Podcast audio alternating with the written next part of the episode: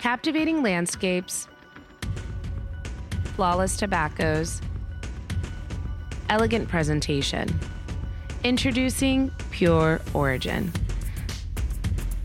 At JR Cigar, our innovative team is on a journey for unrivaled flavors and enriching experiences. Along that path, we discovered new, distinctive, and groundbreaking tobaccos from the furthest reaches of the earth and are bringing them right to your home. The intentions are pure, the process is pure, the origin is pure.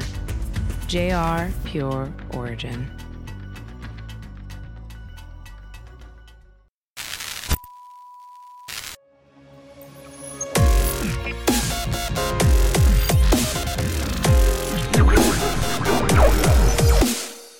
Boom, here we are, ladies and gentlemen. This is Smoke Night Live. This is episode 381.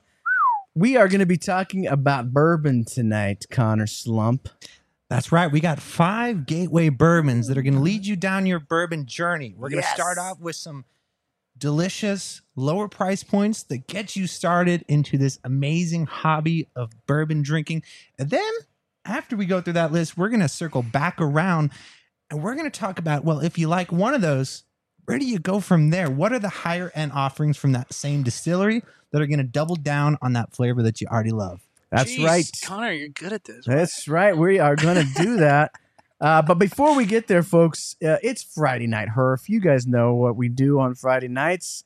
We hang out on the dojoverse.com. We check into our favorite cigars, share what we're drinking, share what we're smoking, doing all that. But uh, a week from today is a very special day because a week from today, we will be uh, introducing, we will be unleashing, launching, so to speak, the Afterburner.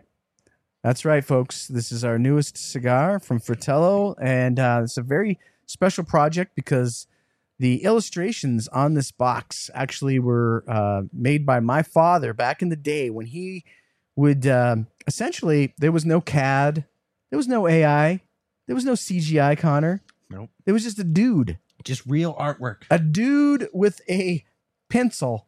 Just they, they they would say like, "Hey, like we're thinking about making this spaceship, and it's gonna do this." And they'd go to my dad, and he would try to draw essentially what they were looking for. And so it's a collector box. Um, it's a very very rare cigar because there's some some super rare tobaccos that uh, Omar from Fratello um, found at the factory, and he's been wanting to use these tobaccos, Conner, but he, he really couldn't use them in any kind of project that was you know ongoing because they're just Mhm. it's it's like unicorn tobacco. And so he was like what if we use this tobacco on this project? And so it's a small run it's essentially 3000 cigars 300 boxes of 10 so that is going to go live a week from today which i couldn't be more excited about we've actually been working on this project jordan Two Um, years. two years we've been working on this project. Uh, Jordan, show everybody your shirt too. This is the most buttery, the most buttery. Are you good? By the way, that says Dojo right there. It's the most buttery, soft shirt that will ever caress your skin, Tuckus. Conner. No nipple I thought you were chafing gonna on say those tuckus. shirts. Not a, s- a l- any nipple. ch- In fact, they are uh, especially approved by Scott Brabant, who had uh, open heart surgery almost a year ago, and he said that when he was Conner, when he was recuperating from his open heart surgery. By the way, Scott's not here tonight. He Sure. passed away. No, just kidding. Uh, no, no, Scott's 100% fine. He's 100% fine. But he said when he he was recuperating from his heart surgery, he could only wear dojo shirts because it was the only shirt that didn't uh you know affect or rub against his his uh, you know his All his um, new pig uh, arteries. pig arteries and stuff. And so, anyways, we're going to be unleashing this new shirt at Rocky Mountain Cigar Fest this year. Jordan's wearing it for the first time tonight. We thought we'd It's tease it a little bit. It's going to be amazing. So, if you're coming to Rocky Mountain Cigar Fest, you're going to get a chance at one of these Oh. buttery, soft dojo shirts. But you know what, Conner? Tonight's all about bourbon because on Wednesday was National Bourbon Day. Mm, It seems like there's a national day of some sort every day. every day. Okay. And there's There at is. least three or four. There's a whiskey day. There's like a scotch day. There's like that, that, that. Well, Wednesday was bourbon day. And of course, that's a big day for us because we're big bourbon guys. And I know you are as well. Conner, you have a a YouTube channel. It's called The Thirsty Oak. That's right. And just explain real quickly what the channel is all about for folks listening at home. Yeah. So on the Thirsty Oak, we make everything whiskey related and we dabble in cigars from here and there. But a lot of times I just lean on these guys to help me with those episodes because they're the true pros in the industry. But on the channel, we like to make some fast paced content. So everything is pretty refined, it's highly edited to get that information, that entertainment delivered to you in a short amount of time. So all my videos about five minutes long. They release every Thursday. So between Wednesday, when you guys are tuning in, and Friday, you tuning in, every Thursday a video drops. Now, I thought it would be fun because uh, Dojo audience um, maybe isn't aware of what you're doing. I thought it'd be fun to go ahead and play the the video that you dropped yesterday, Sure. and that video is called what? That is five things I wish I knew when getting into whiskey. That's a good Today, top. I'm going to give you five things I wish I knew when getting into whiskey. When I started getting into whiskey, I was obsessed with the idea of building a collection. I would go online, I would look at bottle reviews, and then I would buy it. The problem is, these high reviews that folks were leaving were people who already knew that they enjoyed this style of whiskey. As a beginner, I didn't even know what type of whiskey I enjoyed yet. So that brings us into the first thing I wish I did, which is try before you buy. Even in the same category, there is a ton of variation in flavor and quality. I love bourbon, but I don't love every single bourbon I try. For a fraction of the price of a bottle, you can try tons of amazing whiskeys at your local whiskey bars or your liquor store tasting rooms if you're lucky. If you don't like it, you saved yourself some hard earned cash on a whiskey shelf princess. And if you do like it, you can now buy that bottle with total confidence. If I did this early on, I surely would have saved some precious dollars. But what about when you discover what you do like? How do you branch off to similar tasting whiskeys? Well, that brings us into the second thing I wish I did, which is understanding the labels. When getting into whiskey, this is easily one of the most confusing aspects. Distilleries are constantly using and abusing label buzzwords to increase quality perception of their bottle. Unfortunately, most of the time, it just creates consumer confusion. Now, since there's so many, I'm just gonna add these whiskey terms to the description of the video. I just don't wanna bore you here. Well, now that you know your vocab, you need someone to share your knowledge with. And that brings us to the third thing I wish I did earlier on, which is join local groups. Whiskey is not just about drinking, it's about drinking with good company. You can drink the finest and rarest whiskeys ever made, but if you're not sharing it with good company, it's not nearly as enjoyable as it could be. Local groups are everywhere, and this is a great opportunity to connect with like minded people who share the same passion for whiskey that you do. So join a group, share your whiskey. I guarantee they will share back. This is also an amazing opportunity to try tons of whiskeys that your peers already love. I met so many amazing people that I now call friends through local meetups, and as we get older, it's not getting any easier to meet new friends. So join a group. Well, now that you understand what you like, you know your vocab, and you've got some drinking buddies, it is now time to explore your local distilleries. You're getting into whiskey at an amazing time. The industry is booming. Craft distilleries are popping up everywhere. These tours and tasting rooms that these distilleries offer are always fun and interactive for rookies and pros alike. It's a great opportunity to learn, see the process in person, ask questions directly to the person who makes the product you love, and also meet more like minded people. Also, a big bonus is you're supporting local businesses and trying new things, which leads us into keep an open mind. When I got into whiskey, I didn't like most of what I drank. Drinking peated scotch damn near made me puke, and drinking anything over 100 proof burnt from one end out the other. And now, a short time later, I enjoy both of these things. Your palate will change and evolve over time. What you don't like today, you might like in a year. So if you've had something you didn't like and it's been a while, give it another shot. Who knows? Your palate might have changed and you might actually enjoy it now. Oh, and please do not write off an entire category of whiskey. That one bad bottle of Irish whiskey you had is not reflective of every single distillery in Ireland. Now, one thing that you can do that I didn't even have the opportunity to is watch the Thirsty Oak content. Just kidding. no, but seriously, if you made it this far in the video, you are well on your way to being a whiskey pro. But maybe you like to smoke cigars. Maybe you like to smoke cigars with your whiskey. Well, if that's the case, you're gonna want to watch this video now. I'll see you in the next one. Boom. Uh, there we go. That's the Thirsty Oak Who is guy. that guy? Who is that guy? I'm that guy. He's that guy. If you're Um, wondering, what is the video he talked about at the end? It's actually a video I did with these guys here.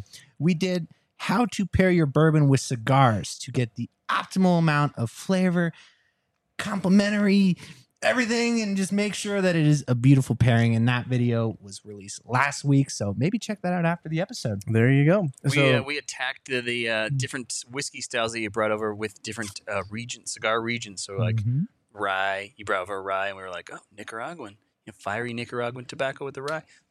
Yeah, spice with it was great. It was a excellent video as well. Uh, good content there, Conner. But tonight, uh, we thought since so many of the dojo people love cigars, and maybe some of them are really into bourbon, but some of them just don't kind of don't know where to start. Mhm. And so we thought tonight we would get into the five your five top gateway bourbons, the ones that kind of got you like jazzed about that ones that kind of got you jazzed about bourbons. Let's get right into it right off the bat. Conner, what is our number one? Uh, the fir- not the number one, but the first one that you're going to share with us Yeah. tonight. So the first one is going to be Wild Turkey 101. So this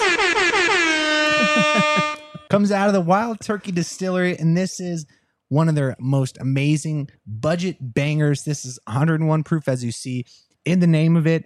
It is just packed with flavor. It is at a great price of $25. And this right here is going to get you sent into this amazing loophole of bourbon. Right here is a great place to start. All right, so since it's such a good place to start, Conner, I'm going to start with it tonight. I'm going to pour myself not? some right now. You know, uh, when Jordan and I, we were at the Perdomo factory in Nicaragua this past February, and there was a uh, I don't know what it was, Jordan. It was one of the wild turkeys, and they so like Nick had a whole bunch of whiskey out, Conner, and there was one of the wild turkeys. I don't know. I don't know which one it was. It was it was it was one of these Mhm. and it was so amazingly delicious. And I gotta admit, I'm sort of a, I'm sort of late to the game with wild turkey because like Mhm. I I think it maybe has some reason you think of it as like, oh, that's Yeah. cheap stuff. It has that's a- like Jack Daniels. it has a little bit of a bad uh, perception maybe Mhm. initially, but when you get into the 101, it, that's Mhm. sort of a game changer. oh, it's a huge step up in flavor and quality. And I definitely hear where you're coming from there, where it kind of kind of started out with the bad rap. My dad says he won't even drink wild turkey because his uh, alcoholic uncle couldn't pick him up from school unless he he always had to stop at the liquor store and get some wild turkey and take a swig before he got home. And so it definitely kind of has that stigma getting to it. But they are, I mean, they are making amazing stuff. And that bottle is twenty five dollars. 25 bucks. 25 bucks. Now, if you guys are watching on uh, YouTube and Facebook, as we go along, uh, feel free to comment on what you think of these picks. Uh, Chad wants you to shotgun it. no, no, that's not going to happen. No, Chad, that will not happen. But we we we're curious to see what you guys think. Now, we could have gone a million different ways with these first 5 Mhm. picks, and maybe we'll do another show. Yeah. Um, but uh, uh, so okay, Wild Turkey 101, great place to start. Where are we going next, Conner? All right, let me see here. Let's let me reach into my special bag. Yeah.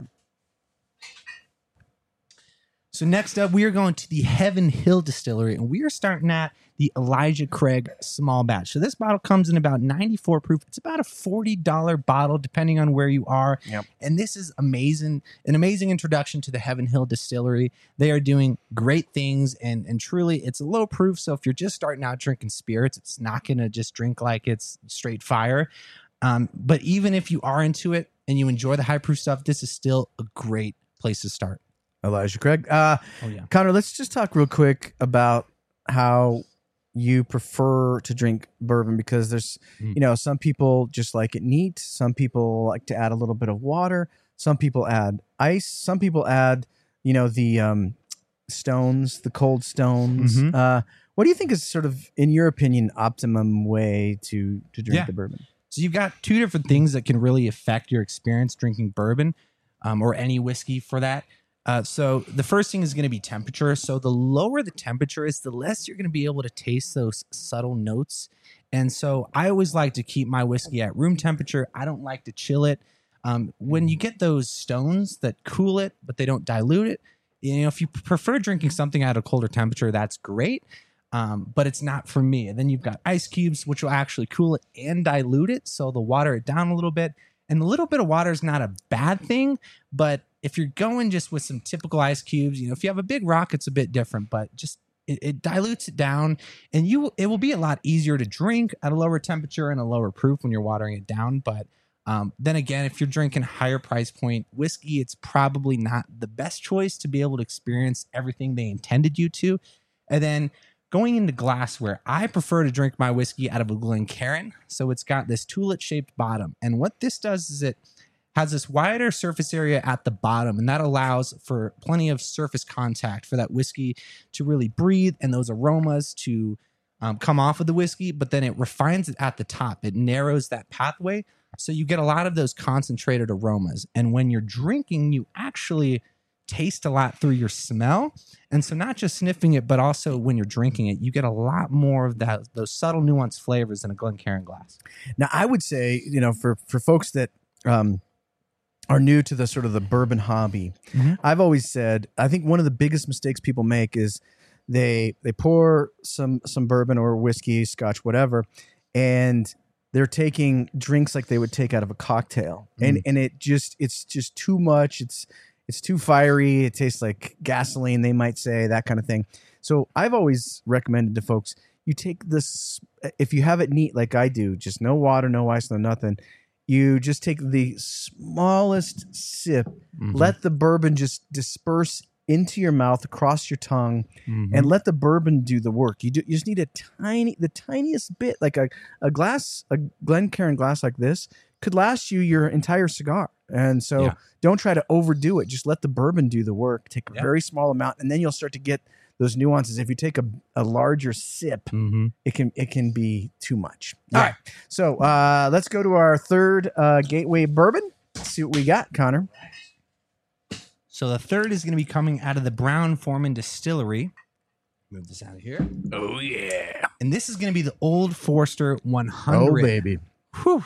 I mean, this is going to send you down a rabbit hole of Brown-Forman products. Old Forester is doing something extra special with their whiskey because, I mean, all their stuff is lower age statements, but that's not a bad thing. What they do, and I don't know what makes it so special, but it's got delicious caramel, it's sweet, it's balanced, and this 100 proof, it's great entry level price point. It's not too high in proof, so it's not going to drink too hot. And this is going to be a great starting point for any whiskey drinker. I think you know one of the one of the great things about this the Old Forester product, and pretty much all the ones that we're going to talk about tonight. I think for the most part, you can get this at literally any liquor Mhm. store. I mean, they are widely widely available. Oh yeah. And that's the great thing about this list too is we did take availability into consideration, especially with the gateways. As we go a little bit up in the tiers, some things are going to get a little bit harder to find. Um, but but all these you can find pretty much anywhere. Some hole in the wall liquor store and a strip mall, you're going to be able to find Old Forester 100. Now there is the Old Forester 84. 86. 86 yeah. sorry 86 um which is is fine to make cocktails with Mhm. but I, I i do feel it's it's a tad watery so Yeah. just starting with a hundred will make you Mhm. appreciate the old forester line a lot more Yeah, absolutely. It's a huge step up in quality for just a couple bucks more. And also, you can always control if it's too hot for you at the start, add a little bit of water. You know, you can always water down 100 proof, but you can't proof up an 86 proof. So it's a great starting point. It's just a couple bucks more. The value is there. And when you start liking the higher proof stuff, you know, you can, you can take it as high as it gets at Old Forester. now tell folks um that may not be familiar with this because we're, we're trying to talk to the the novices that that has haven't done this before when you say add water uh, explain that carefully so that they they know what you're talking about Mhm. So when you add water, you you want to start with as little as possible. And you're adding it to your glass adding it to a Glencairn or a rocks glass, whatever you got, you really want to just add a few drops. If it's still too hot, add a few drops until you get to that point where you really start to experience those flavors. And then as you continue drinking whiskey, there's kind of a barrier that people talk about where as you start to drink this stuff more often, it's going to get a lot easier to drink. A lot it- it's it's called the wall of whiskey drinking and it's it's the same receptors on your tongue as like spiciness. So if you've the first time you had those extra spicy wings, they were really hot, but as you continue eating that stuff, it gets a lot easier and you start to actually enjoy that. It's the same thing with whiskey. You're not going to start out drinking high proof spirits at 130 proof. You're not going to enjoy that. You're not going to get any of the flavor. So you start low, work your way up, and you're going to really appreciate those higher proof spirits eventually. Do you do uh dis- is it like recommended to do distilled water or like You know, people talk about distilled water because it doesn't affect the flavor. It's you know, it's pure water. There's no minerals. There's there's some companies that actually sell Kentucky limestone water in the bottle. I really don't find there's much difference. There's just so much concentrated flavor in the whiskey to begin with that that I don't really think it matters. So any water you got. Any water you got? Mhm. Uh, there you go, folks. All right, uh, that's three of them. Let's go to number four. All right. So number four, I actually don't have the bottle on me because I drank it all. We, we, we drank the whole bottle. before the show? at Barbecue. Um, but this is going to be Bardstown Origin Series. So this is their own distillate, and it's the bottled and bond version. So this is going to be a higher wheat mash bill. I want to say it's about 30% wheat in the mash bill. It's a six year old. They actually age their stuff in these zebra infrared toasted barrels. So each stave is at a different level of char. And man, it is it is incredible how much flavor they're able to get in there in six years. It's about a forty to fifty dollar bottle. They just started releasing this. I want to say about three to four months ago. So you know, in, in some stores it's a little bit harder to find, but it's coming around. It's making the rounds. And if you see it on the shelf, it's got a black label. It's the Bardstown Origin Series. Oh, bottle is it not? I, I picked up this. It's not this. That is another Origin series, but that's not the bottom That's of the bond. not it. That is their bourbon, so it's going to be the high corn and the rye in there as well. That one's a great bottle. Oh, We all tasted the bottle and bond at the Mhm. cigar barbecue, and we all preferred that one. So that's a great entry level. this There- one. That one. There Nope, it is. not- no, not no, that one. that's Not not that that That's the one. LaRue. No, no. Jordan, you're batting. Ah, yeah, You're batting zero. I You're tried. batting. He's batting zero. It had a black label. Uh, Conner, um, you you say mash bill, Mhm. and um, just tell people what mash bill means, so they know this Yeah. term. So mash bill is pretty much the recipe that they use with grain when they make the whiskey. So any bourbon is going to have at least 51% corn, but typically it's closer to that 70 to 80, sometimes 90% corn in there. That corn adds a lot of the sweetness. Rye adds a little bit of spice. They call it the seasoning of the bourbon. And they're always going to have some malted barley in there as well, which just um, helps when they actually, it helps the fermenting process. It makes the starches and the sugars more um, soluble, I guess, to the yeast and adds more alcohol to it. So um, the, the more, you know, and wheat is known to add a little bit of a smooth char- character. That's all the Wellers. Um, and, and truly, and that's Maker's Mark as well. Um, but the, the Bardstown bottled and bond is just doing it incredibly. And it's 100 proof. About 40 to 50 bucks. So it's a little bit higher price point than, than these other ones, but they're a newer distillery they kind of made their start doing all these blends where they bought MGP and they blended, you know, 10 to 17 year old bourbons. And those were all about $150. So this is their first kind of baseline release and it is incredible. And the value is definitely there. So uh, I, I like the Bardstown pick. Um, that's a, a little bit of a wild card, uh, I think, Mhm, Conner, mhm. in in all these because that might be one that Yeah. that that some of the folks maybe haven't even heard of. Mhm. Um, but I have seen these at Total Wine, um, so they're they're not hard to get necessarily. Yeah. they might be a, a slightly harder to get than some of the other ones. They're newer, yeah. Mhm. All right, so where are we at? Is that four? That's four. So All right, let's number do our five. let's do our number five. So number five, we drank all this too, which is, which is going to be Knob Creek nine year. Ah, So this is a 100 proof, comes out of the Beam Distillery, and you know once again the value is definitely there. It's about a $25 bottle. It is absolutely delicious, and that's going to get you sent down the Beam rabbit hole of all the Knob Creek lines. They also got the Booker's, um, but this, I mean, you can't go wrong with the Knob Creek Nine. And I, I got to tell you, Conner, that the the bourbon that got me hooked, I don't know, seven years ago or so, Mhm. that got me hooked on bourbon was Knob Creek Single Barrel, which is just is the same thing, but it just Mhm. comes from a single barrel. So Mhm. maybe maybe what we could do just real quick, and Jordan, you can chime in on this as well, is you've got bur you got bourbon, blended bourbons and Mhm. bourbons, and then you've got single barrel, and then you've got barrel proof. Mhm. Can you explain those three things real quick? Yeah. So the single barrels, pretty self-explanatory. That's just one barrel that they emptied out. They bottled it. They haven't blended it with anything. So a small batch is going to be they take a bunch of barrels of the same age statement and they blend them into this big uh, metal vat, and then they bottle them all. So the reason they like doing those small batches is because you're able to deliver a consistent flavor profile. Every barrel is going to have a ton of variation in flavor based on just the wood, then also where it's actually at in the barrel aging rick house. So they're able to nail a consistent product with that small batch. So the single barrels, you get a lot more variation, which people love and sometimes people hate. And then, oh, and also going to the barrel proof. Barrel Barrel proof, proof, yeah. is um, so on those two last things. Typically, they're going to water them down with some water, and So they're consistent. yeah, and and so it lowers the proof, and it also they're able to make a lot more product. And a lot of people that are getting into it don't prefer the higher proof things anyway. The barrel proof is just straight from the barrel. They don't dilute it at all. It is 100% of that proof that that's came out of that barrel. that's where the confusion can come in because it's straight from the barrel, but Mm-hmm. it doesn't have to be a single barrel. Like you, you could still combine a few barrels together, like you were talking about Mm-hmm. Yeah. earlier. Yep. But you're just doing it at the barrel proof. You're not watering it down. But then, of course, there's single barrel barrel proof, Yeah. Mm-hmm. which would be the combination of the two. It's just literally that barrel, not watered down, single barrel. Now, just uh, not to go down uh, too big of a rabbit trail here, but Four Roses, which isn't it part of our our five gateway bourbons, Mhm. but Four Roses does have a really neat um, barrel proof sort of line Mhm. where each sort of barrel proof is a different, slightly different mash bill. yeah. And and what I think what's tricky about that is if you guys see um, Four Roses single barrel on the shelf, it looks identical to the Four Roses single barrel barrel proof. Mhm. The- The only difference is it, there's a words on there that say barrel proof,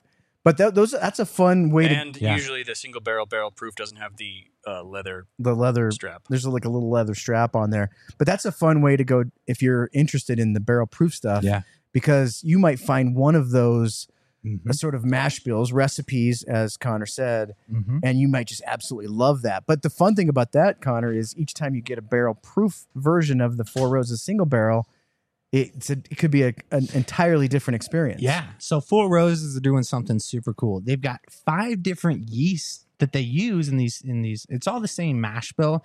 They have five different types of yeast. Um, Oh, it's No, they the have yeast. two. They have two mash bills, five yeasts, makes for ten recipes. Right. Yes. Yes. Uh, so two different mash bills. So it's ten different total recipes.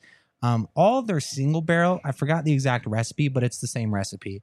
But all their single barrel barrel proofs. That's when you can get the full ten. So those are a little bit harder to find. Yeah, Um, they are, you know, and they- it's tricky, like I said, because you Mhm. see it on the shelf and you're like, "Oh, I got it," but it's Yeah. you got to make sure you're getting the actual barrel proof version. Yeah. Yeah, but it's it's really crazy how much just a different yeast strain can create a completely different flavor profile. Absolutely, Conner, do you know much about the filtering process? Um, we've got a commenter wondering uh, difference between uncut, unfiltered, and non-chill filtered.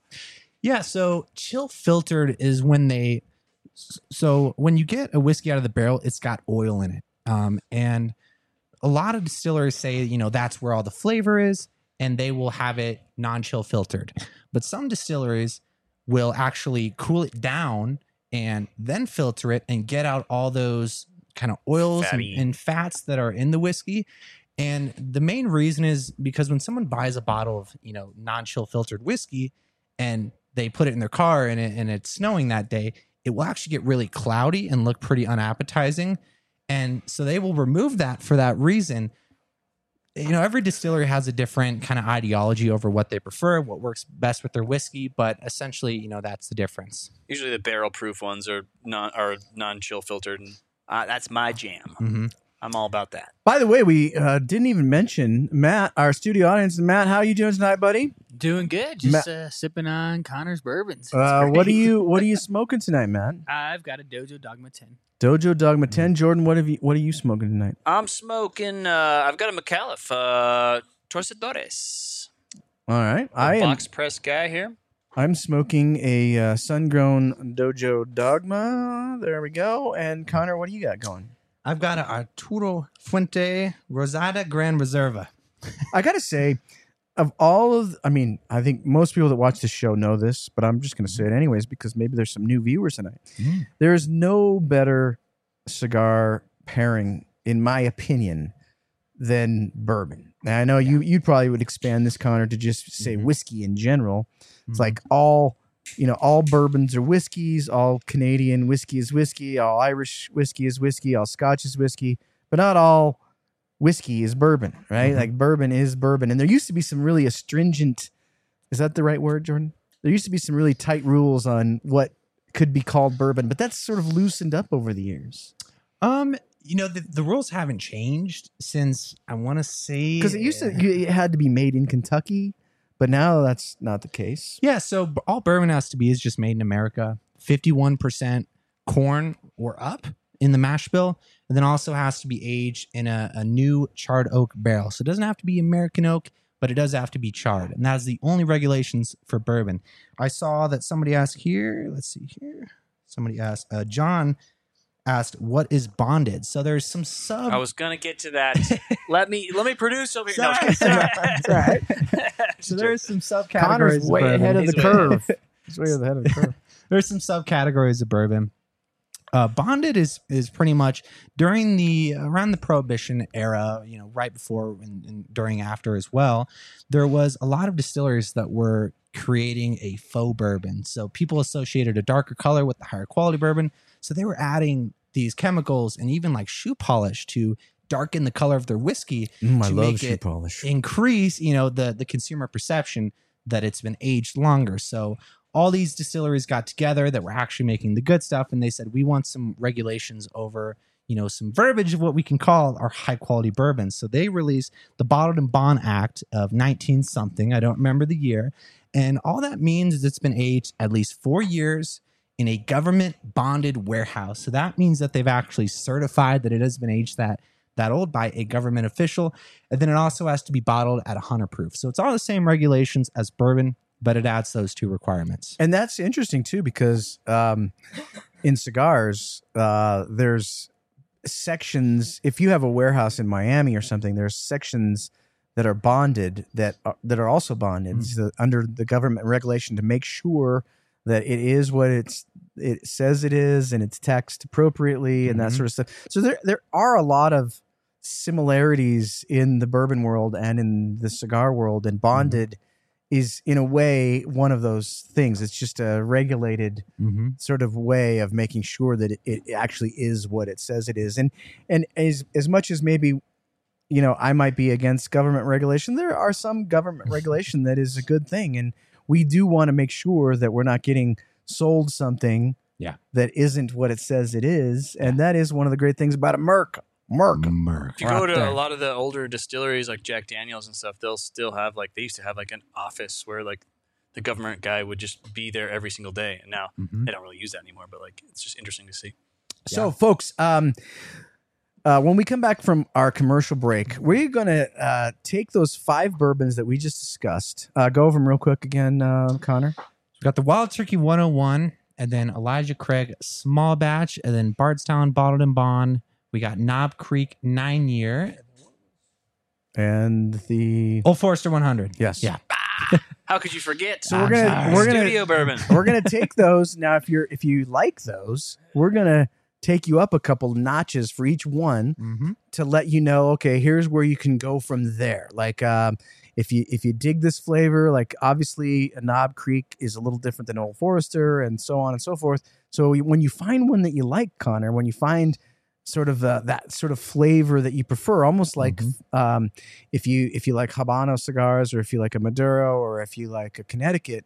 Sometimes then then you want to go on that trek, Yeah. and you want to find out, okay, where do I go from here? Like I really like this Connecticut, but now I want to take it up a couple What's the best Connecticut?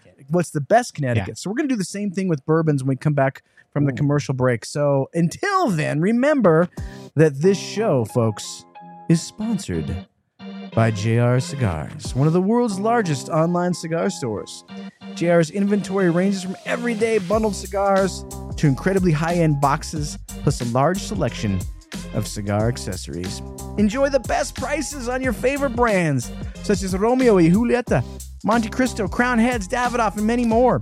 Make sure to try one of their exclusive lines, such as the Drew Estate Nightshade, or my favorite, the limited edition Cigar Dojo 10th Anniversary Champagne by Perdomo. Celebrate over 50 years of excellence and stock up on your favorite cigars today. By the way, guys, there are still boxes of the Cigar Dojo Perdomo 10th anniversary champagne at JR Cigars. You can order them 80 bucks off of JR Cigars.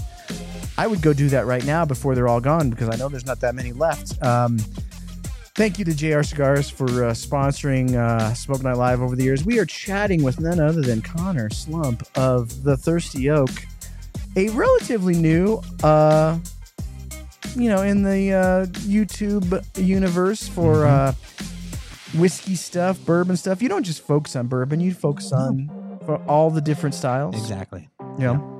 Yep. I dig. I, I what I I really like about your content, Conner, is it's short.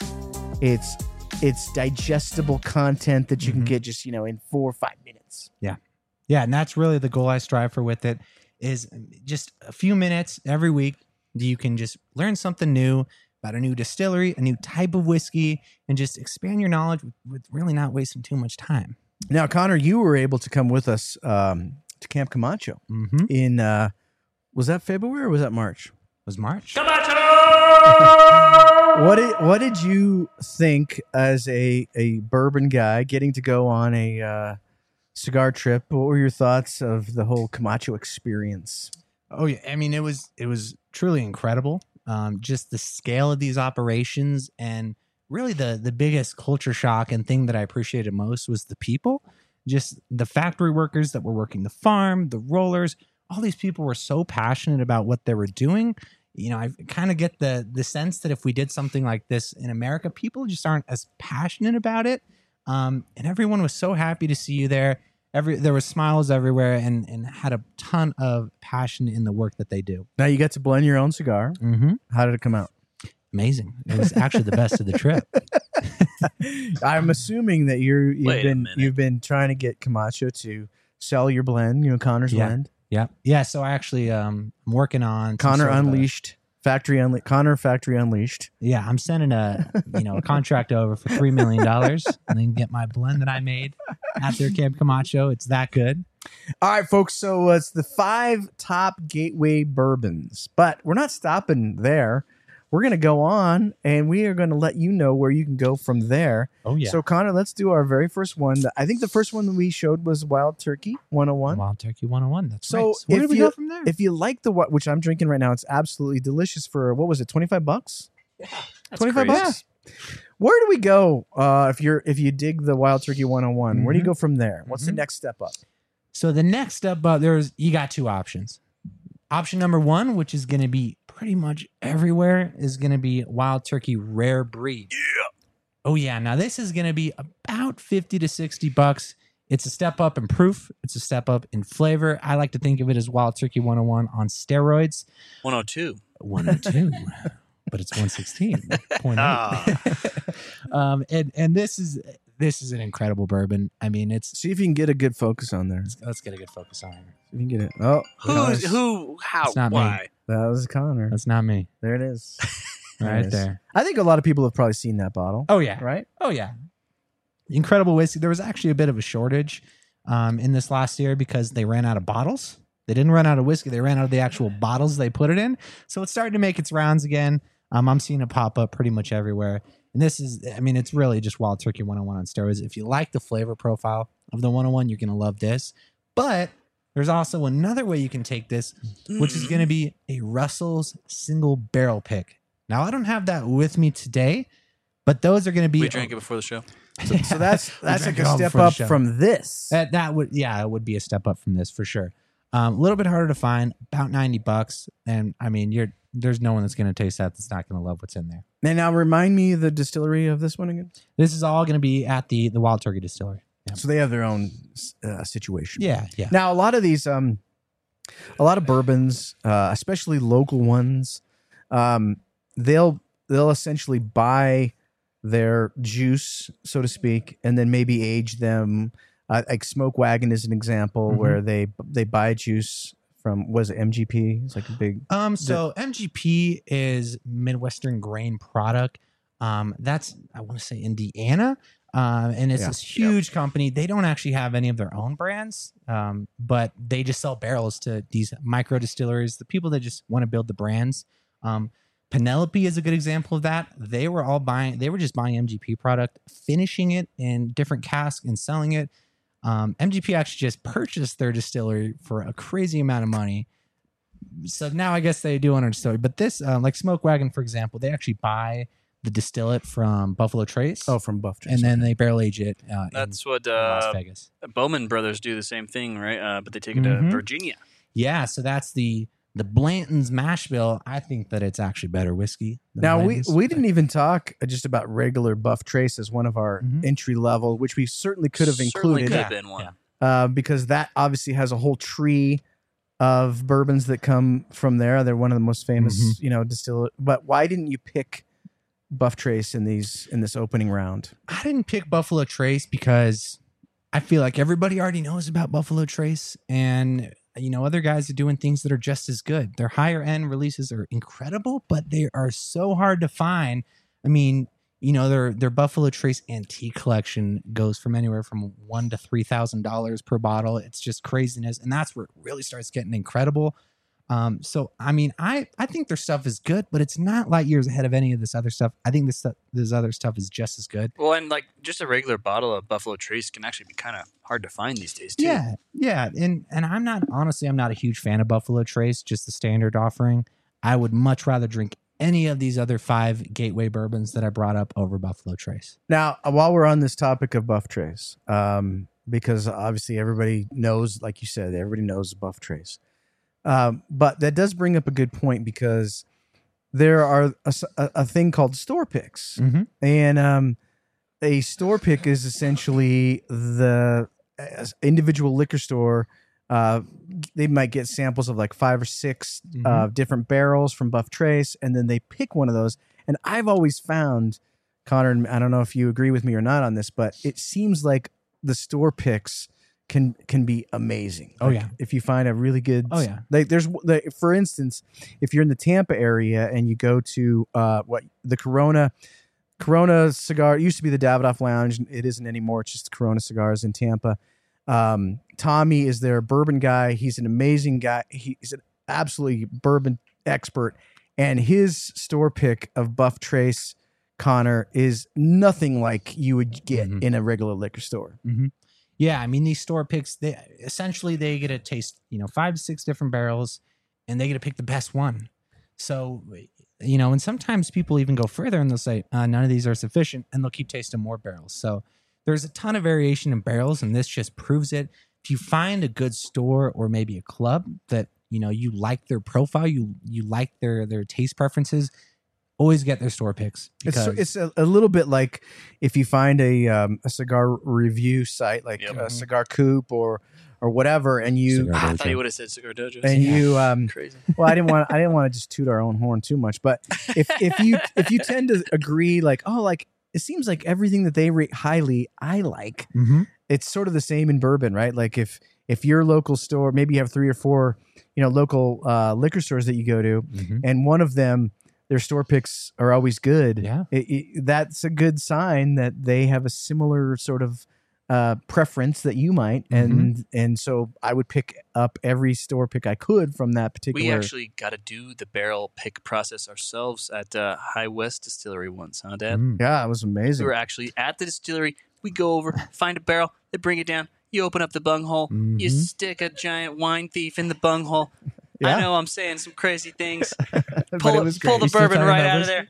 yeah that was amazing so yeah, Yeah. the store picks are a great way um to try some stuff all right so our next uh let's go step up for our next let's, one old let's forester stay on the store picks. All right. I like where we're going with the store picks. Um, and so we we'll- talked I'll about you old, an- old forester 100 right Old Forester 100. So how can you step up Old Forester 100? Well, there's there's two different mid tier bottles that I would consider. The first one, if you can find this, which you know it really just depends. Do you have a store near you that is doing a lot of store picks? This old, I'll turn it around here.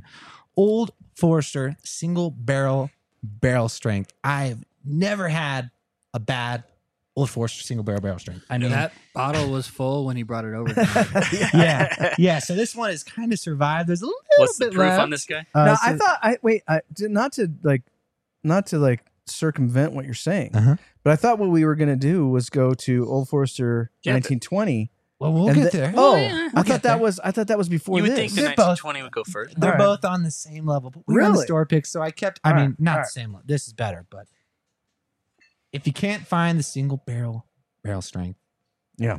1920, you cannot go wrong with a 1920.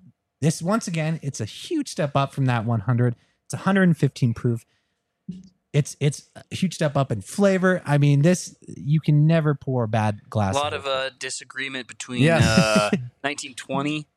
In And 19 1910. 1910. You know, 1910s, it's about 93 proof. I think 1910 is a great gateway bourbon, but it's at that higher price point. It's about 50, 55 bucks, depending on where you are. Whereas that 100, it's about half of that. So if you're going to step up in price, you might as well step up in proof. And I think that the 1920 is a great place to go from there. I think that, you know, and I talked to Christopher Hart and I also talked to the Bourbon Junkies on the same exact topic when we've had them on the show. Old Forester is doing some of the best stuff in bourbon and mainly mm-hmm. because eh, you know like Jordan and I were really into the whole Pappy's chase and the whole antique Mhm. collections chase for a long time. We would wait in lines and do all this sort of stuff and eventually I got burnt out on Yeah. on that. I got Yeah. burnt out on the chase of it. You know, it's Mhm. sort of it's sort of like chasing the the crazy, you know, Tatuaje or the crazy Fuente or something. And after a while, you know, sometimes you're just like, you know what? I just want to go to the liquor store and I just want to buy something good. But what I like about Old Forester, Conner, is you can just go to the liquor store and buy something really good. That these are both. I mean, I know, I know this this one is a is a little harder to get, Mhm. but they are attainable. Yeah, absolutely. I mean, in 1920, I mean, it's pretty much at every liquor store. You see it everywhere. If you want to get something like a Blanton's, which is not nearly as good, don't tell anyone. you got to like sell your left arm for it. You got to buy all these bottles, curate relationships, spend all your money at the same store. And it's just, I don't, I know I'm truly burnt out too. When I got into whiskey, it was Blanton's was like the creme de la creme of whiskey. And once I tried it, it, you know, it squished that curiosity pretty quickly and I realized it's all just kind of pop culture hype around that bottle. Uh, You know, It's- it was on Joe Rogan. it's a cool bottle.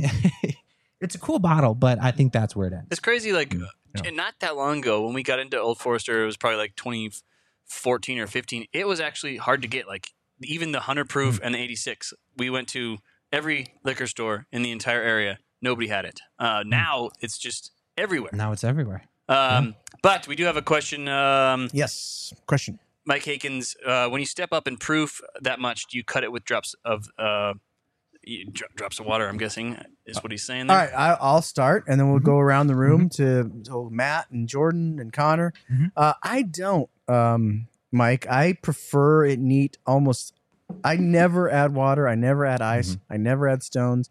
I let the bourbon do the talking. If it's a stronger bourbon, I just take a smaller sip and Just let the bourbon. Let your saliva be those drops of water. Exactly, exactly. That's what I do. Matt, how do you have? Have you dabbled in adding uh, No. water? Yeah, no, I don't really add the water. I did it with Conner one time when we were doing a tasting, just because he said it's the thing to do. It was kind of fun.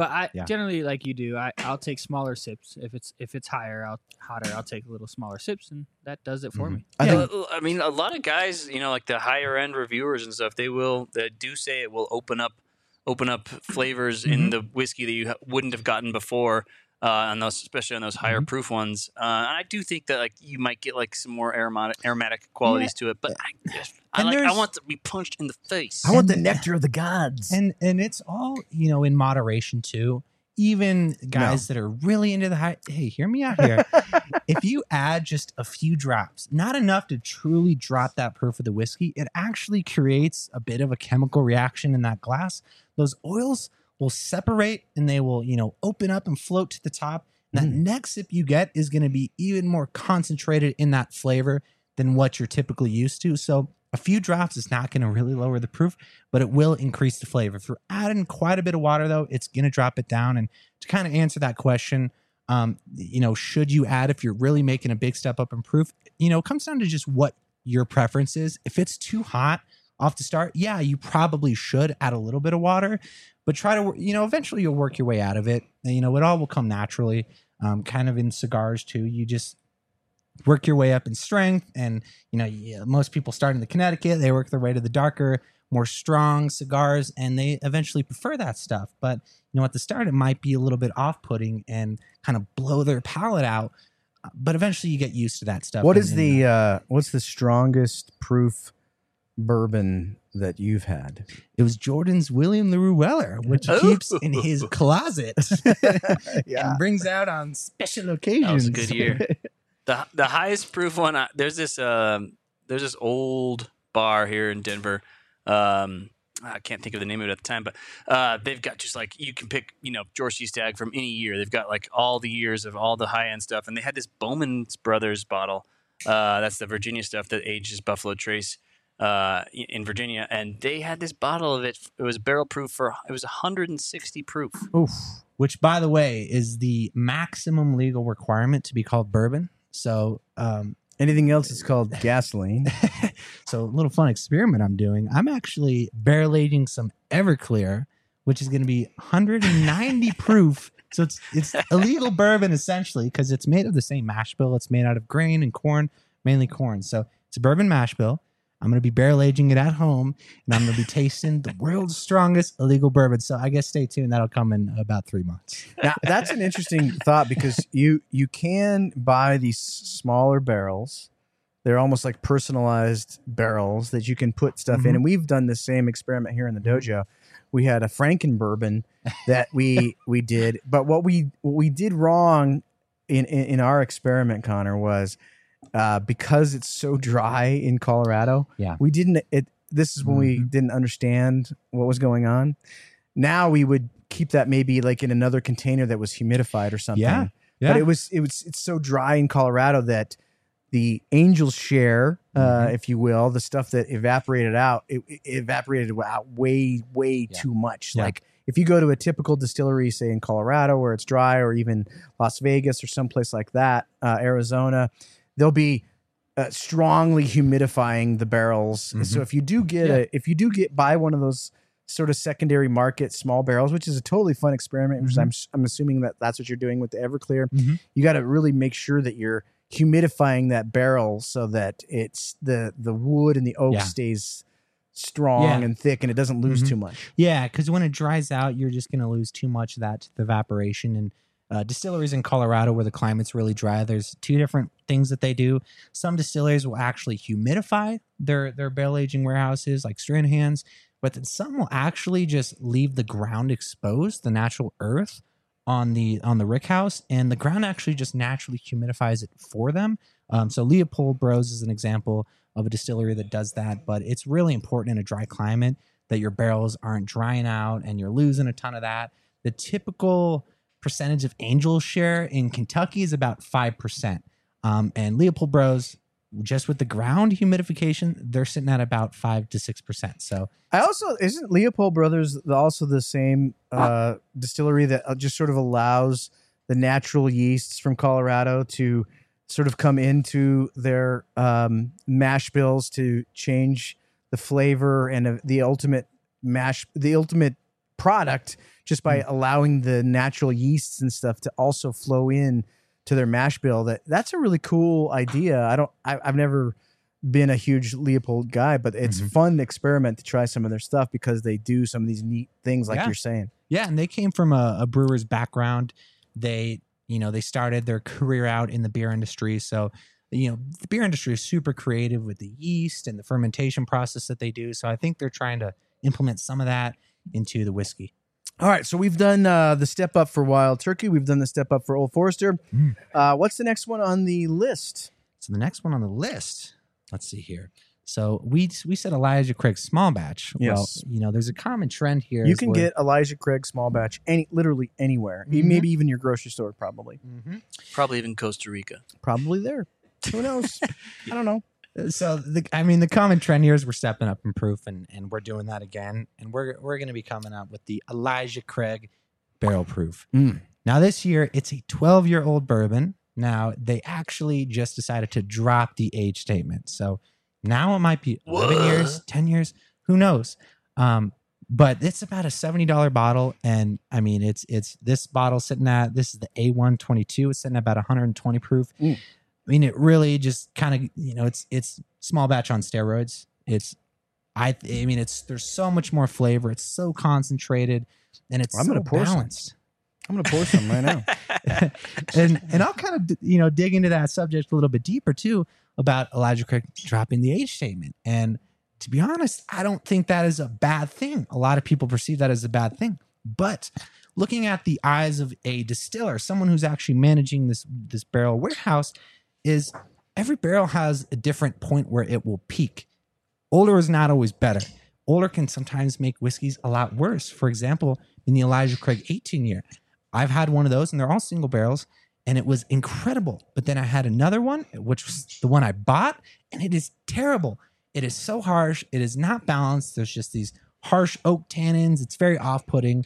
And so by them dropping the age statement, you know, there's a sense of loss of transparency that people fear, but it gives those those distillers a lot more flexibility to pick a barrel and bottle it when it's at its peak. And I think it's really going to improve the flavor. It's going to make a more consistent product because Right. you know if you're higher up in a distillery, uh, you know, in a barrel aging warehouse versus lower, the temperature variations are much different, and that barrel has a much different schedule of breathing. Those temperature fluctuations are different. So by allowing them to pick it when they think it's ready, I think that's going to be an improvement. now they can pick the right barrel without having to force it into an age statement. Like it just might be Yeah. a better barrel. yeah, I, I actually think the, the the to me the best example of this is the most famous bourbon of all, which we have to mention is Pappy Van Winkle, right? Mhm, mhm. And you have the uh, ten year, which isn't really Pappy Van Winkle. It's just yeah, the old rip ten year. it's old rip ten Mhm. year, and then you have the twelve year, which also isn't ex- technically Pappy Van Winkle, But it does Mhm. come in uh, right? does come in boxes that say Pappy Van It Winkle. does, There's, uh, yeah. there's, that's uh, that's that some one's argument here. There, there's gray area there, but then you have 15, 20, and twenty three. Mhm. And I've always said, like, uh, people that really know their bourbon tend to like the 15 Oh yeah, because the older ones, uh, 20 is good. 23, it's uh, ridiculously Mhm. expensive and it's Mhm. not nearly as good. yeah, and they dilute it down to ninety proof. So retail, it's about a four hundred and fifty dollar bottle. Secondary, it's about a three to five thousand dollar bottle. It is super over oaked. It's harsh. the The real appeal in the Pappy Van Winkle line is the rarity, the status that is associated with drinking it. I don't know anyone that's drinking Pappy Van Winkle and hasn't posted about it on the internet for everyone to see. I mean, it's it's really just flex, but anyone who's really, I mean, and, and a lot of people will prefer the 15 too, because yeah, they that's think what that's I say. I that's say the, sweet 15 spot. is the sweet spot. Yeah, it, you know, older is not always better. A lot, there's a lot of variables. All right. So uh, Elijah Craig. Uh, now we did we uh, did we cover everything on Elijah Craig, or is there a, a step up from that? Oh, there's a step up, and so Elijah Craig is the Heaven Hill Distillery, and they've got a Heaven Hill 17 year, which Mm. is absolutely a step up from the barrel proof. You know, huge step up in rarity as well.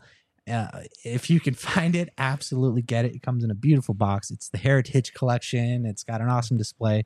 Um, and, and so if you can see that, get it, right? If you love the Heaven Hill products, that's the distillery that you prefer most, that maybe it's worth, you know, trying to hunt one of those bottles down. All All right. that, Yeah. and then the the the the whale is the 17 year. The 17 year is the one. Yeah. So yeah. Well, they've got a that's absolutely the well. They've got a 20 year that they just released as well, but that is all a corn bourbon. So have you ever heard of mellow corn? Oh yeah, That is the same mash bill as mellow corn Hmm. for 20 years. And you know, it's kind of a fun thing to try, but um, everyone, you know, that I've heard of prefers a 17 year. All right. Excellent. Let's go on to our next selection. Uh, this is the the gateway of what?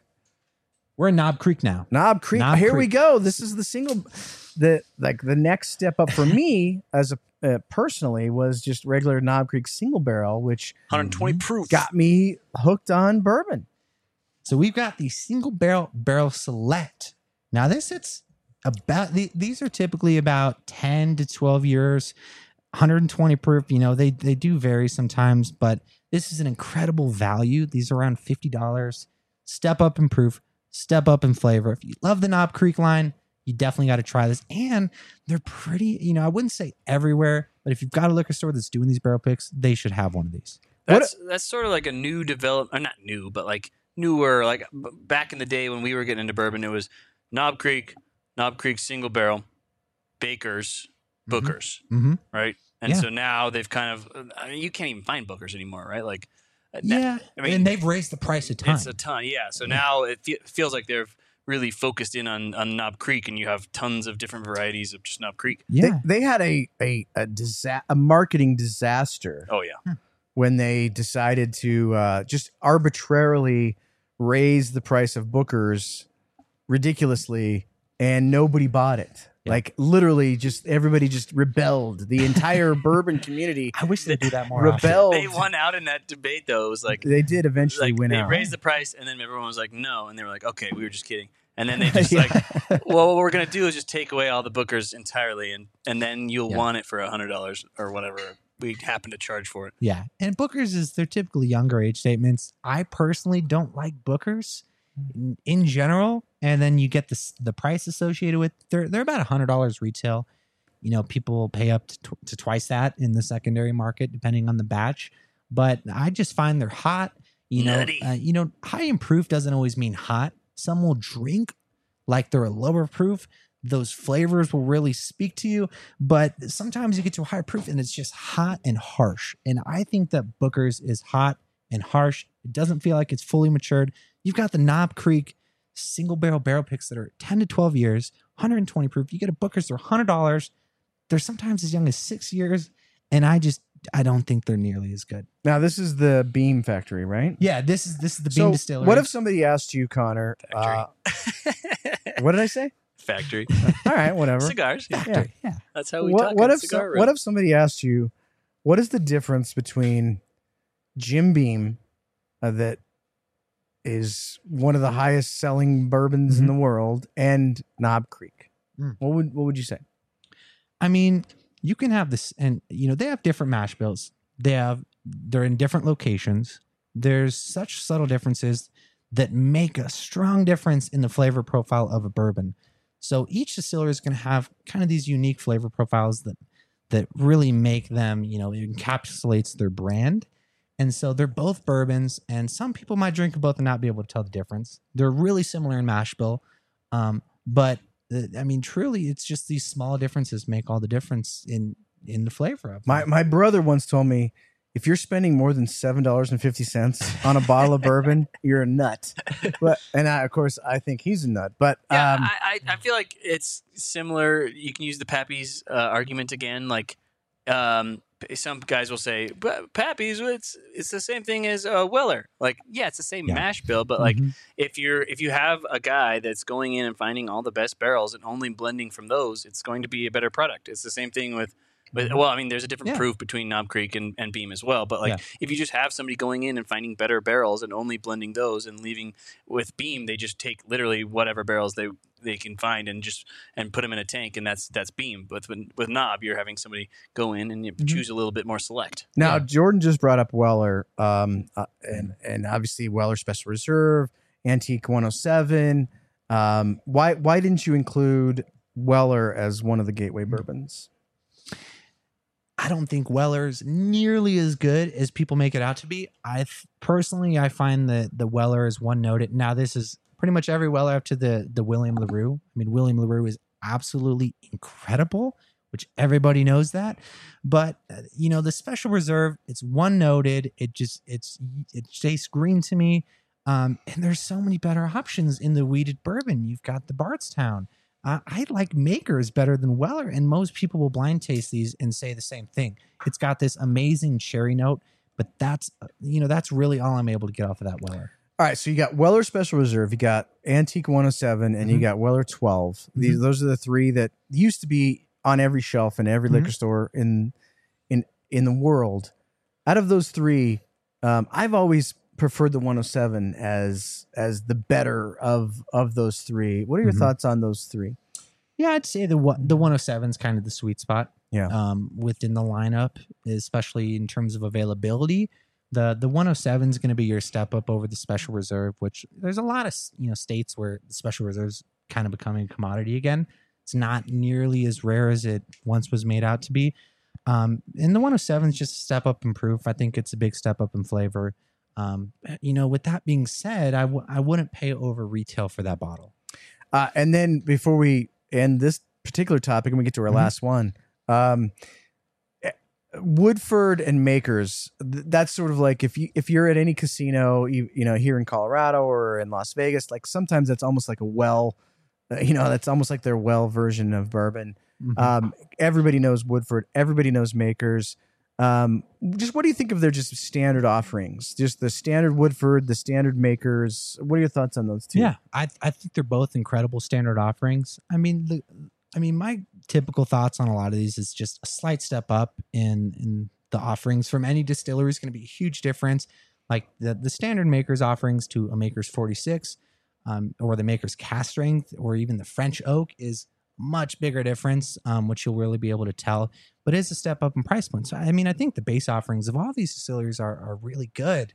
But if you're really in an environment where you're able to sit down and, and think about these notes and savor these flavors, then it might be worth to to step up a little bit in price point. And All right. Very good. and I Um, gotta say the white whale too of Yeah. the Beam Distillery, um, not a you know not a huge white whale like the Heaven Hill 17 here, but um, if you want to really if you love the Beam products, you love the Knob Creek lineup, if you're able to find one of these Knob Creek 18 years, Oh, there you go. Ooh, incredible, look at you. incredible. And Talk about that. Talk about that guy. What does that go for? Um, so this the retail's about $169. This was they're saying it's just a one-off release. Secondary market right now is about $300 for this. If you're in some groups, you're connected, you can get it for about 200. Um, but I mean, this a lot of bourbons you push to 18 years, it's it gets you know too oaky, and the oak dominates that initial those initial flavors from that mash bill. The 18 is really balanced. It's I mean, it's a fantastic product. If you love the Knob Creek, you're really going to be impressed by this 18 year. So you you definitely uh, lean towards that over the Bookers. Absolutely, yeah. That's much better. Did All we right. did we forget to go white whale on Old Forester? No. Um, we kind of We're gonna circle back? You know, there's birthday bourbon. Oh, at Old yeah. Forester. there you go, ladies and gentlemen. Jordan is very excited about birthday and birthday bourbon. Yeah. That's another one, Conner. That um, was it. There was a time that it was easy to get. Yeah, there was a time Not for everything, easy. right? Yeah, but not anymore. Now, birthday Yeah. bourbon comes in a different looking bottle It's than cool your bottle. typical Old Forester. We're, Squat. Mhm. we're sort of circling back uh, on Old Forester, but it's a squatty bottle. Um, and this is one of those one little bit controversial because this one really Old Forester birthday bourbon really depends on the year. Like there are some years Mhm. that people are like, oh, you just cannot buy that. So that's where when you get when you talk about being involved in, you know, groups and you know either on Facebook like Bourbon Junkies or, or some of these other uh, Facebook groups or other Reddit groups, you can really glean a lot because um, you know they'll say like, oh, avoid uh, 2020, you know, birthday bourbon or whatever. Mhm. They're so different Mhm. each year. Yeah, absolutely. Yeah, being in those groups, you know, just having access to some sort of, you know, reviewer that you really identify with their preferences, it's going to give you a lot of insight. Maybe it's not worth getting the 2022 birthday bourbon. It's not nearly as good as as all their other releases. Um, so maybe it's not worth you know putting in the effort or paying the secondary pricing on that bottle because they're always going to Do you think there's a recency bias on some of those? Like, you know, like 2022, oh, it's, and then maybe like in 2024, 2025, when we're all sitting in this, doing the same Hmm. show, we'll, we'll, we'll wax poetically about the 2022. Uh, maybe a little bit, but there's people who will will taste uh, you know 2022 whiskey and say this is the best it's ever been. Um, so it's not always the the mindset that they don't make it like they used to. Um, it, there there truly is a lot of variability from year to year. Do you often wax poetically? no. okay. All right. What's our last one of the night? um, so we went into let's see here, um, the Bardstown. Bardstown. So yes. We talked about the bottled in Bond. yes. we What's a step up from that? step up from there. I mean, it's going to be any of their Discovery series. Put this up here. They're on their number nine right that. now, which is a white label. It's got a red stripe through the middle.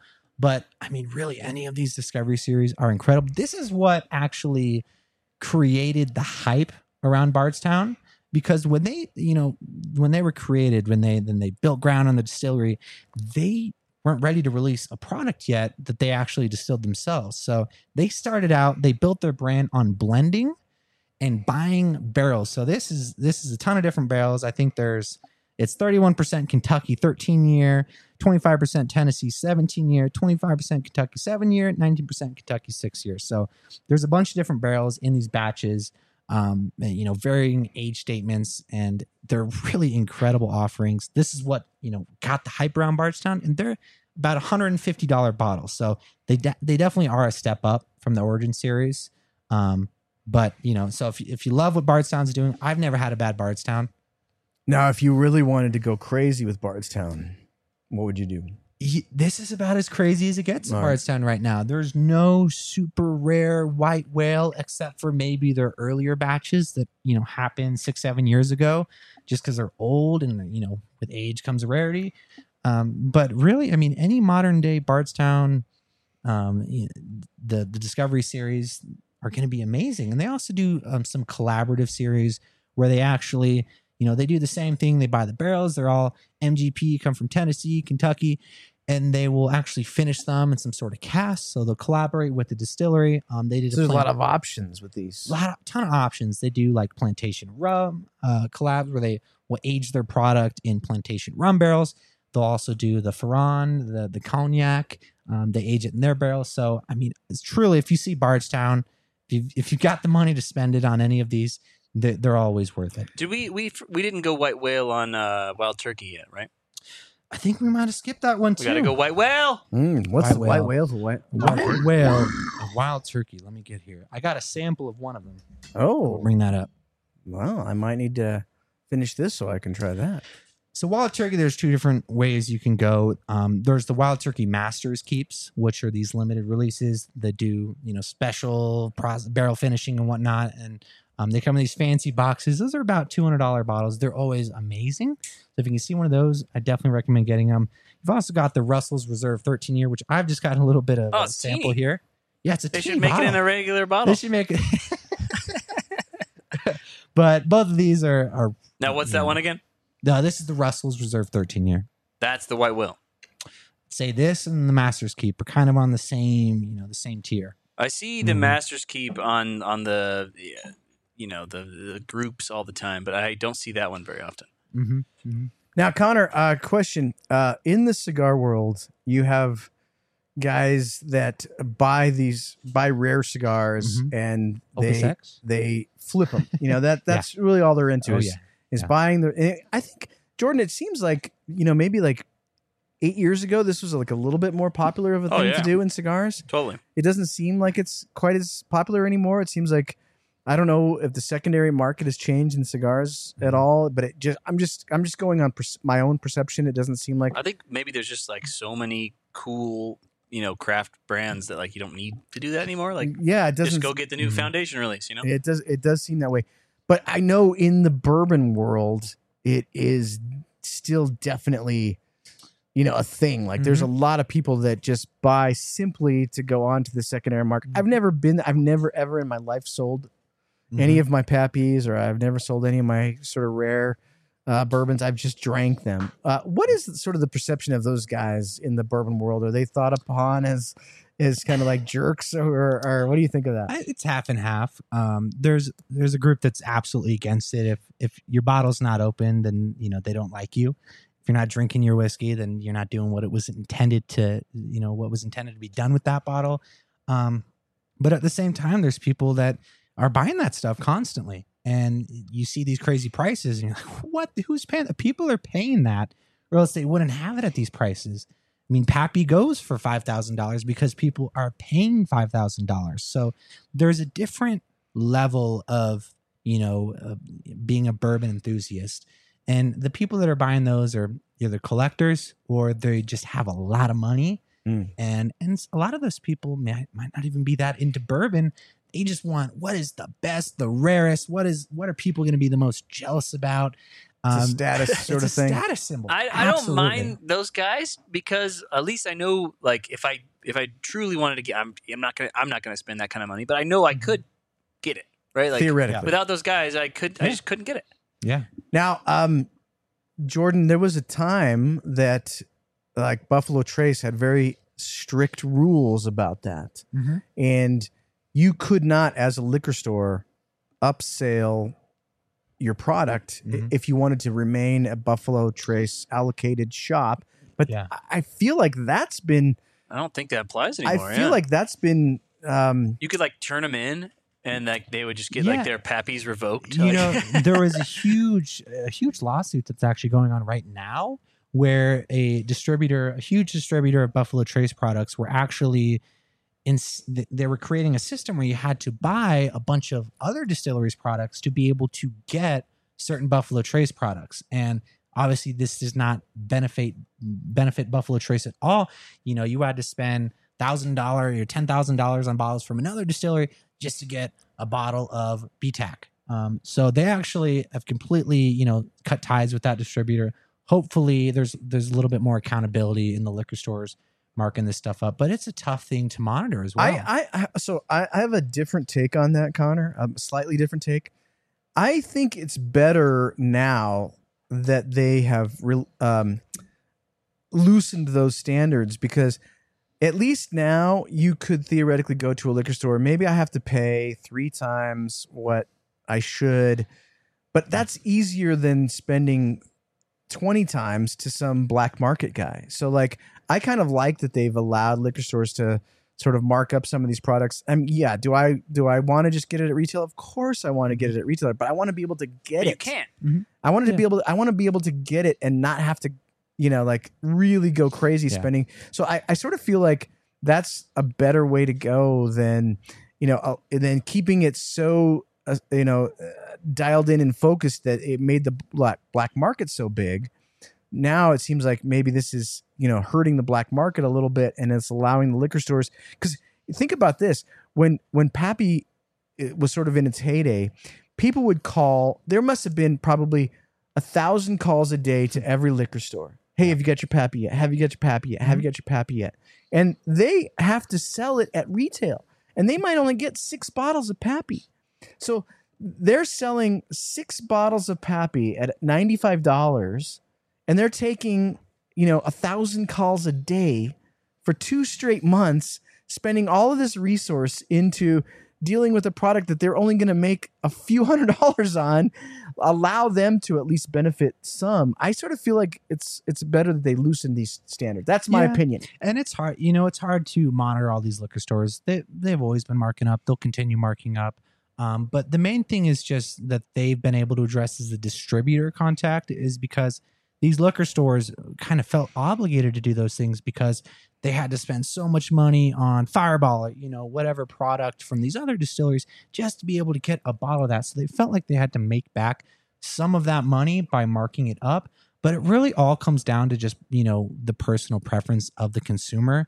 Some people will value the time over money and it's worth spending that extra money just to not have to drive around liquor stores for five hours every day just to try to find a bottle. But some people you know make a second income from doing those driving around five hours every day. So it really just comes down to the individual consumer and what they value most. Now conner we could have gone a lot of different ways with our five gateway bourbons.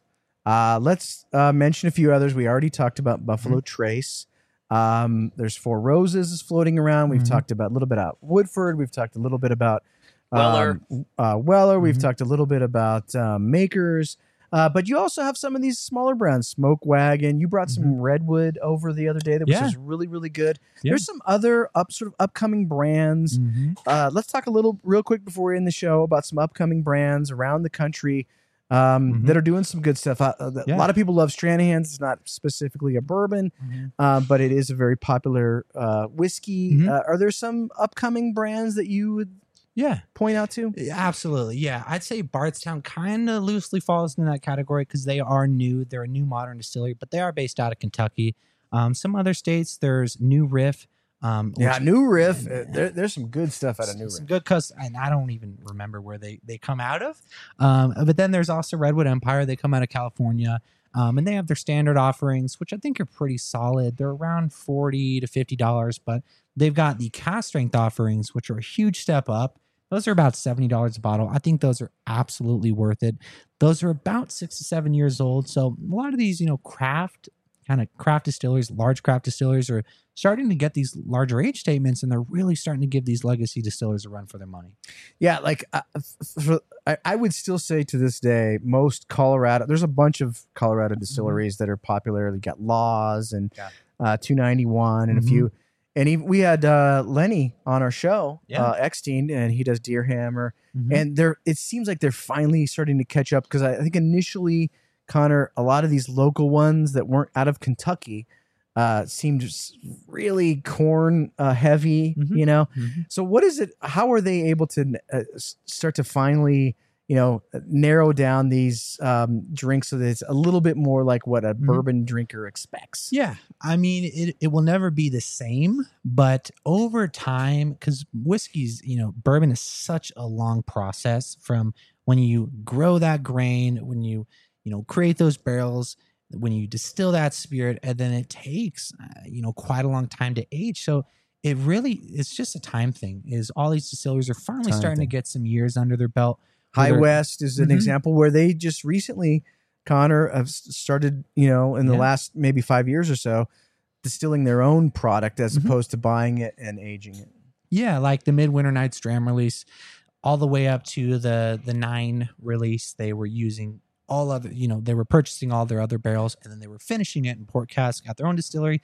Now they're starting to slowly blend in some of their own rye whiskey into the blends. Um, and you know, people uh, on the first release this year, the the ten release, a lot of people weren't very happy with it because it was different but it doesn't mean that it's worse. It's just different, and it's something that they are going to have to, you know, any distillery just needs to focus on refining, which is, you know, takes time. All right, Conner, before we wrap up the show, what is your what if if I said to you, Conner, you have to be on a desert island and you have to have one bottle of bourbon and you have to have one cigar. Mm. What is that? What is that one pairing? I'll go ahead and I'll start and I'll go to Jordan and Matt and I'm going to finish with you, Conner. Mhm. If I was going to do that, I would say, uh, even though it's a rye, I would go with the Thomas Handy BTAC, the Mhm. Buffalo Trace Antique Collection. I would probably pick that, and I would have myself a well aged Opus X Power Ranger to go along with that. Matt, what would be your ultimate cigar and bourbon pairing on a desert island? Can, can I be kind of shameless and say the Dojo Davidoff? Of course, you can That's say a- whatever that's you my cigar want. for sure. And you know, I, I know we talked a lot about Pappy being hyped up, but that Pappy 15, if I could have Pappy 15 and a Dojo Davidoff all day long, that's that's where I'm at. Get out of Absolutely fantastic. What do you say, Jordan? Ooh, uh, I might go. Um, I'm thinking yeah, I'm going high proof, and so I want a beefy cigar to go Okay. with it. Uh, I go BTAC uh, William Larue Weller, Mm, and I think I'll, I'll pair with uh, Liga Privada H99. wow, interesting. Conner, you are the guest of honor on tonight's Smoke Night Live. What do you go with? Well, I think I'm probably going to join Jordan a little bit here. I think I'll go George T. Stagg, though. Either, you know, George T. Stagg or the Woodford Reserve Masters.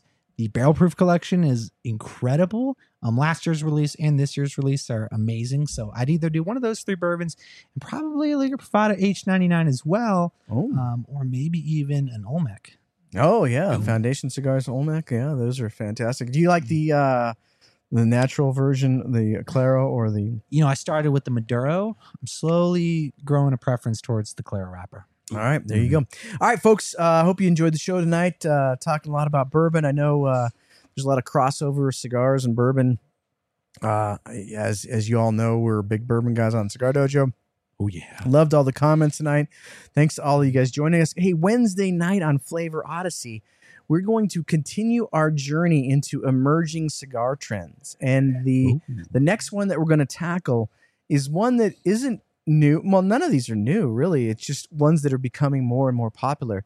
And this week, it is a Connecticut shade wrapper over a Maduro binder, typically a San Andreas Maduro binder. Jordan, our uh, Diet Sarsaparilla is that blend, but there's a uh, the Tatuaje Negociant is one of my favorite all time cigars. The uh, Brickhouse Connecticut goes uh, Connecticut is both um, both American goes Connecticut wrapper over uh, broadleaf binder. And Davidoff is well known for using this um, style of blending. So get yourself something that is a Connecticut shade over a Maduro binder. And if you're not sure, feel free to ask uh, me or Jordan on dojoverse.com. We can point you in the right directions for some of that. And then find the drink that you think would pair best with that. Here's the great thing about that combination, Connor, is there's this uh, with a Connecticut shade wrapper cigar, you get this sort of sort of hay grassy note, but then the sweetness and caramely notes of that San Andreas Maduro combine with that Connecticut shade to make just the most amazing, amazing flavor profile, which is going to be a ton of fun. And then the week after that, Jordan, we are doing. Uh, is that it? There's one more. There's one Uh, more. Sorry. I don't have it on. All right, I don't Yeah. have it on it. But anyways, uh, it's going to be fun on Wednesday night. So make sure to grab uh, one of those uh, cigars and a pairing. We'll have tons of fun. A week from tonight, Conner, Omar will be on the show. Omar DeFrias from Fratello Cigars. We're going to be talking about this particular release, the Afterburner. Look at that. We're going to be talking a lot about this for the entire show Mhm. uh, next Friday. Omar will be on the show. He's a ton of fun. He's like 17 feet tall, and um, he used to work for NASA, and Gosh. he's always has interesting stories to tell. You know, Eric, can I just bring up Yes. how incredible this artwork? Like, I saw the picture online, and it does not give a, a just the slightest justice of what this box looks like in Hey. person. There is just so. I mean, just buy this thing for the box. it's very cool. it is it is super duper cool. So we'll be It's talking a about piece that. of history. Yeah, it's a piece of history. Yeah. We'll be talking about that next Friday night on Smoke Night Live. And the week after that, Conner, yes, we even have the week after that planned. Eric Bay Whoa. from Black Star Line Cigars will be here in studio hanging out with us. Black Star Line Cigars. Uh, Jordan and I have been lucky enough to uh, get to do some of his uh, bands for some of his new cigars that he's uh, releasing. Uh, the Rosewood 1923, and so we'll talk a lot about that with Eric. That's two weeks from tonight. But until then, grab your phone. Get on dojoverse.com, check into your favorite cigars, share what you're drinking, share what you're smoking, share what you're listening to with hashtag now playing. We're going to be having fun all night long on dojoverse.com. Huh, Conner? I'll be there. I want to thank? Conner for being here. Thirsty Remember, Oak. get on the Thirsty Oak, uh, subscribe to his channel, do all those sort of things, follow his videos. They're absolutely amazing. There's one that me and Jordan were on uh, recently, which was a ton of fun that we did on his Mhm. show. Had a great time. So uh, please subscribe to his videos. He's putting a ton of effort into those, and uh, we all enjoy them as well. So until next week, remember everybody, never, Never smoke smoke alone. alone. We'll see you next week. Listen, kid, I've been in the industry for 33 years and I've been smoking cigars for 50 years. I've had just about every brand ever made. What the heck am I smoking now here? This is the H. Upmann 1844 Classic. Initially, I'm detecting tasting notes of coffee, black pepper, wood, and, and, and little hints of sweet cream. I'm getting some hot tamale, uh, uh, baked ziti, pork chops on the grill, mashed potatoes with butter, flounder, Are we smoking the same cigar he is? fossilized earth, miniature pizzas that you put in the microwave. Are you are you talking about bagel bites? Bagel bites. I'm getting some bagel bites out of this. Lasagna, Cocoa Puffs, portobello mushrooms, guava, banana pudding, salami, foot powder, an everything bagel.